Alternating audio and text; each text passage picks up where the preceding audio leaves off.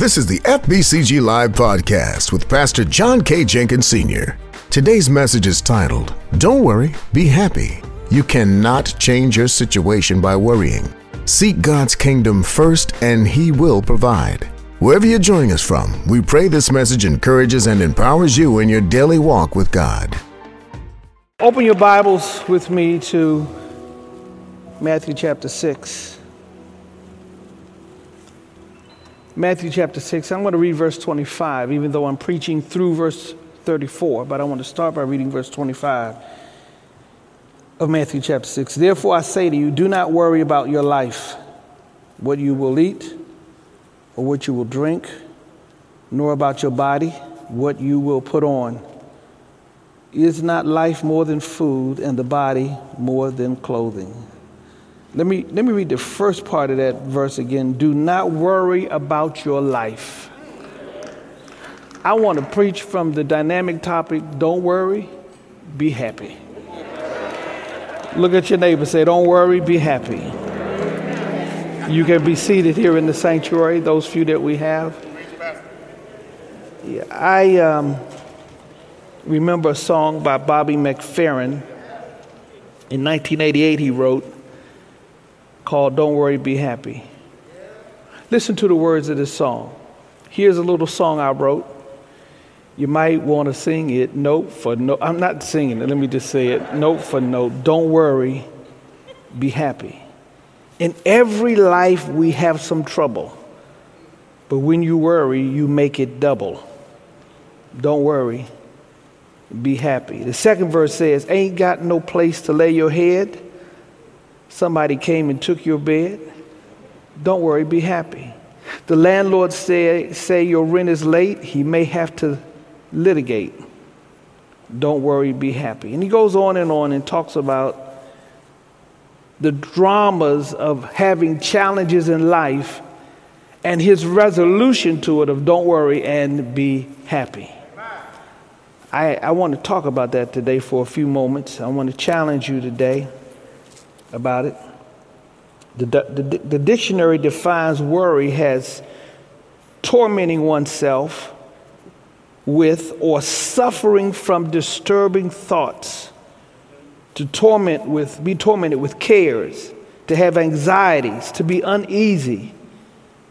That's what it means. The, the statistics share show us in America, in the United States of America, this is a startling statistic. 60% of people in the United States are suffering from some kind of anxiety. 33% are full of stress. I'm, in fact, shocked at the depth of worry that people have been gripped with in anxiety, in our, in our society with anxiety and fear.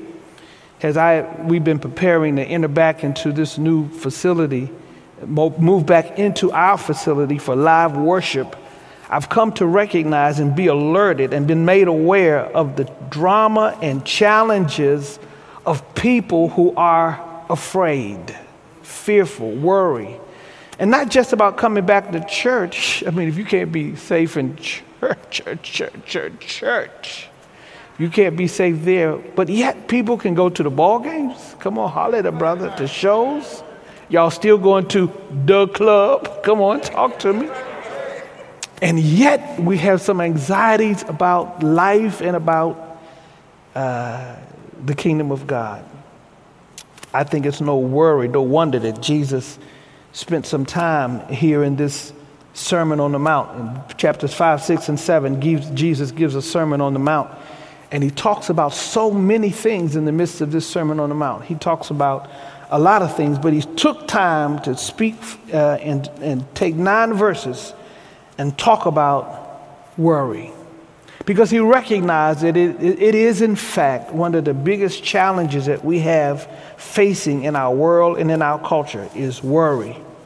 Uh, he begins with a warning in these verses 19 through 24. He spends time telling us don't store up stuff in your life, don't store up treasures that thieves can steal or rust can destroy or moth can de- destroy. He te- that's in verse 19. He tells us in verse 21 where your treasures are, that's where your heart will be. He warns us about where our treasures are. And if you put your treasures in stuff that can fade away, he's warning us not to do that. He tells us as well in verse number 24, he says, as he's leading into verse 25, he says, No man can serve two masters, for you're going to hate one and love the other, or else you will be loyal to the one and despise the other. You can't serve God and money. He makes it plain. He describes it with clarity and specificity. You can't serve two gods. And then he says, Therefore, verse 25, therefore, I say to you, Therefore, since I've said all of these things, therefore, since I've warned you about your treasures being in the wrong place, since I have talked to you and warned you about having your treasures in the wrong place and where your treasures are, that's where your heart's going to be. And therefore, since you can't serve two gods, you can't serve God and mammon, you can't have two gods that you are equally submitted to. Therefore, he says, I say to you, don't worry about your life And that's what I want to tell, tell, say to you today. I want to, I want to challenge you. I want to press you. I want to push you and tell you not to be, not to be worried. And he tells us don't, to be, don't be worried about two specific things. He says in verse 25, he lays it out, don't worry about your life, about what you will eat or what you will drink. So he first, he first of all war, warns us to not worry about your meals. I'm looking around this group of people here. I can't see y'all online, but I see the people here, and it don't look like the people here have missed too many meals. Matter of fact, it looks like some of them could have afforded to miss a few meals. He says, don't, don't worry about your meals, is one. And number two, he says, don't worry about your clothes. Don't worry about your body, what you will put on, what your attire will be. Y'all, y'all do that. You know, you do know that there's some people who won't come to church if they don't got the right attire. Let, let me let me make you aware that the First Baptist Church of Glenarden is not a fashion show. We're, we're not about you showing off your clothes. You can dress any kind of way just as long as you got something on. you can you can come. But you don't, you can wear jeans, you can, you can wear whatever you want to wear, sweats.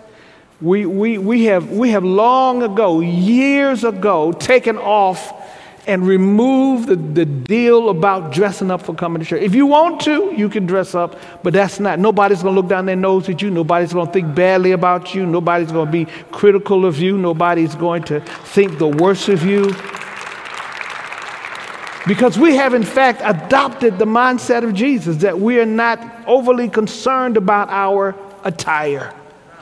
He says, Don't worry about your meals and don't worry about your clothes. And, then he goes, in fact, in verse 26, he gives us an illustration. He says in verse 26, Look at the birds of the air. Verse 36, he says, For they neither sow nor reap nor gather into barns, yet your heavenly Father feeds them. Are you not of more value than they?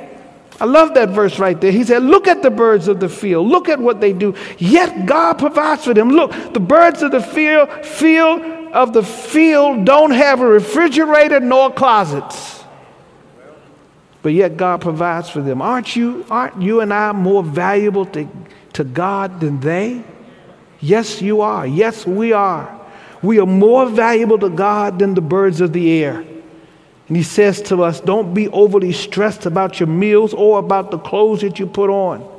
Therefore, he lays out for us. I want to give you three principles that I want to tell you today to try to help push you out of the worries and concerns of the anxieties of life. Here's what verse number 27 through 29 says. Here's principle number one. He says, Let me tell you what it is, and I'm going to read it in verse 27, 28, and 29. The principle is this you cannot change your situation by worrying. Your worry is not going to change your situation. You can't change your problem. You can't change your dynamics. You can't change what's going on by worrying. Worrying won't make anything be any different than it already is. Look at verse 27, 28, and 29. Which of you, by worrying, can add one cubit to his stature? So why do you worry about clothing? Consider, consider the lily of the fields. Here's an illustration. How they grow. They neither toil nor spin. And yet I say to you that even Solomon in all of his glory was not arrayed like one of these. I love that right there. Because he is in essence telling us listen, even Solomon had all of the glory that he had, with all of the wealth that he had, and all of the power that Solomon had, and yet with all that he had, with all the, uh, the, the blessing that aligned him, and he was not uh, attired and taken care of like a lily in the field. And yet, look here, God will take care of you and I and give us some clothes and give us something to put on our bodies. Yes, nobody has died. I haven't met anybody yet who's died because they didn't have no clothes. And I want to challenge you today whatever it is that's stressing you out, whatever that's worrying you. I was telling somebody yesterday, uh, telling one of my kids yesterday who's all stressed out about their future. You, ain't nothing you can do about it. You, you, can't, you can't make nothing happen. You know what? Just be, let me tell y'all this. Just be thankful that God has put a roof over your head.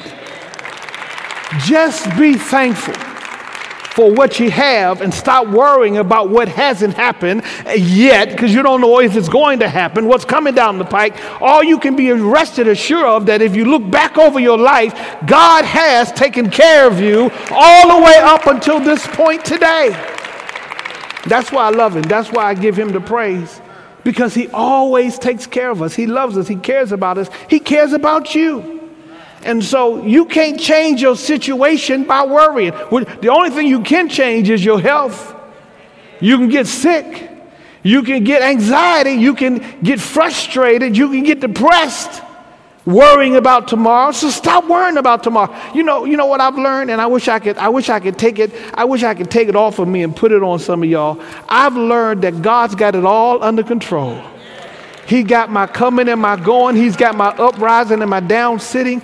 I, am not frustrated about the affairs of my future. I'm not worried about tomorrow because God has already demonstrated to me in my experience over my 60 plus years of life that He is well capable of being God and He's well capable of taking care of me.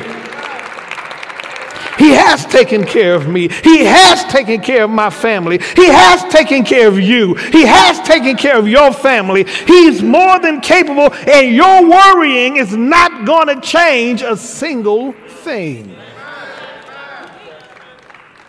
And so I want to challenge you today. I want to give you and lay out this principle number one. You cannot make a change to your situation. You can't change your future by worrying. Look at your neighbor, say, Stop worrying, be happy. Be happy because God has put a roof over your head. Be happy because you did eat something today. Be happy because God has made provisions for you. Be happy because He's got you under His care and His concern. When you accept Jesus Christ as your Lord and Savior, He will fight your battles for you. He will open doors for you that only He can open for you. He can and will perform miracles on your behalf when you are under His care and under His concern and under His authority and submitted to Him. He has the capacity and the ability to take care of you.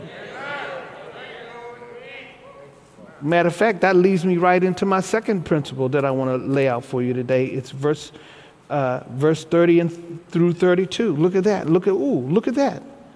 Verse 30 Now, if God so clothed the grass of the field, which today is and tomorrow is thrown into the oven, will he not much more clothe you, O you little faith? Therefore, do not worry, saying, What shall we eat, or what shall we drink, or what shall we wear? For after all these things the Gentile seeks, for your heavenly Father knows that you need all these things. Here's point two. Here's principle number two realize that God knows and will clothe and feed you. No, realize that He's a God that will put clothes on your back. He already has. He has already fed you. He, he has already made provisions for you. He's already made resources available to you and has got your name on it. Stop worrying that He's going to hand your blessing to somebody else.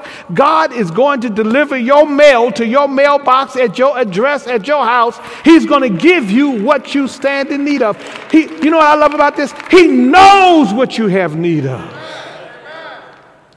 That's what the verse says. Your heavenly Father knows that you need all these things. He already knows what your needs are.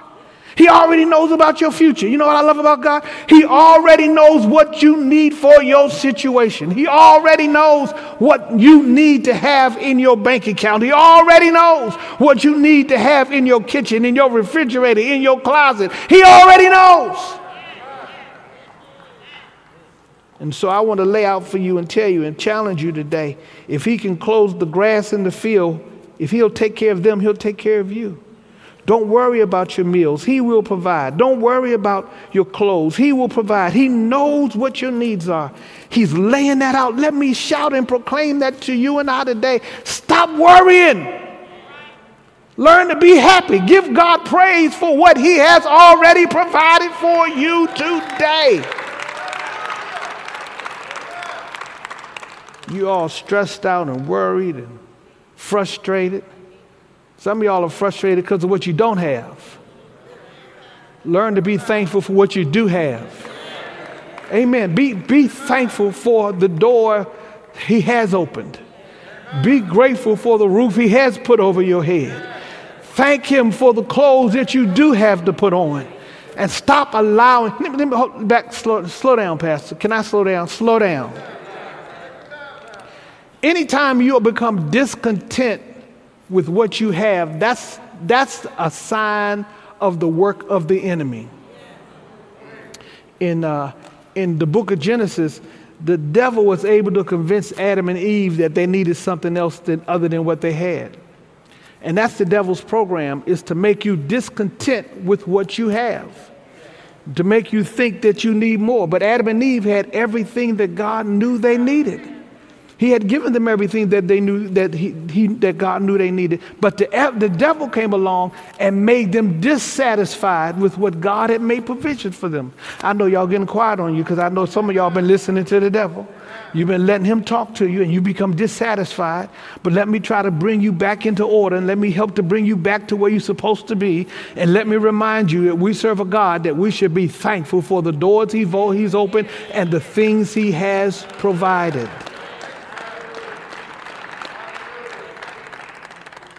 Let me close this challenge to you with this final point. Here's the third and final point in verse 33 and 34.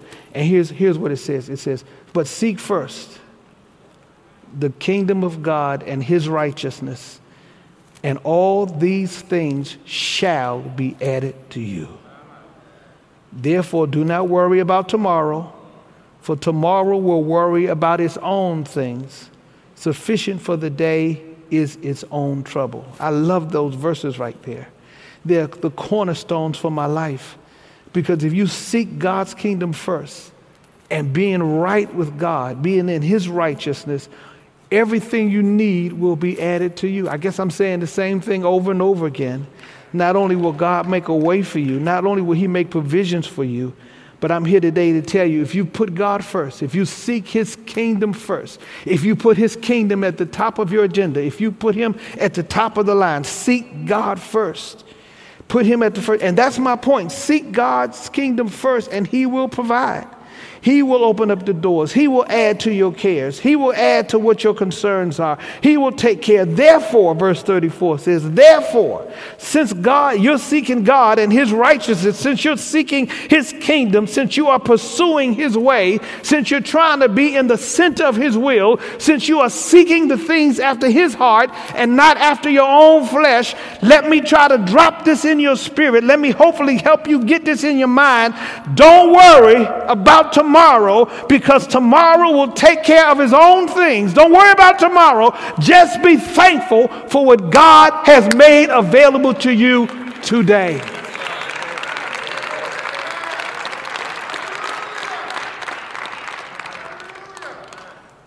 Here's a little sermon I wrote.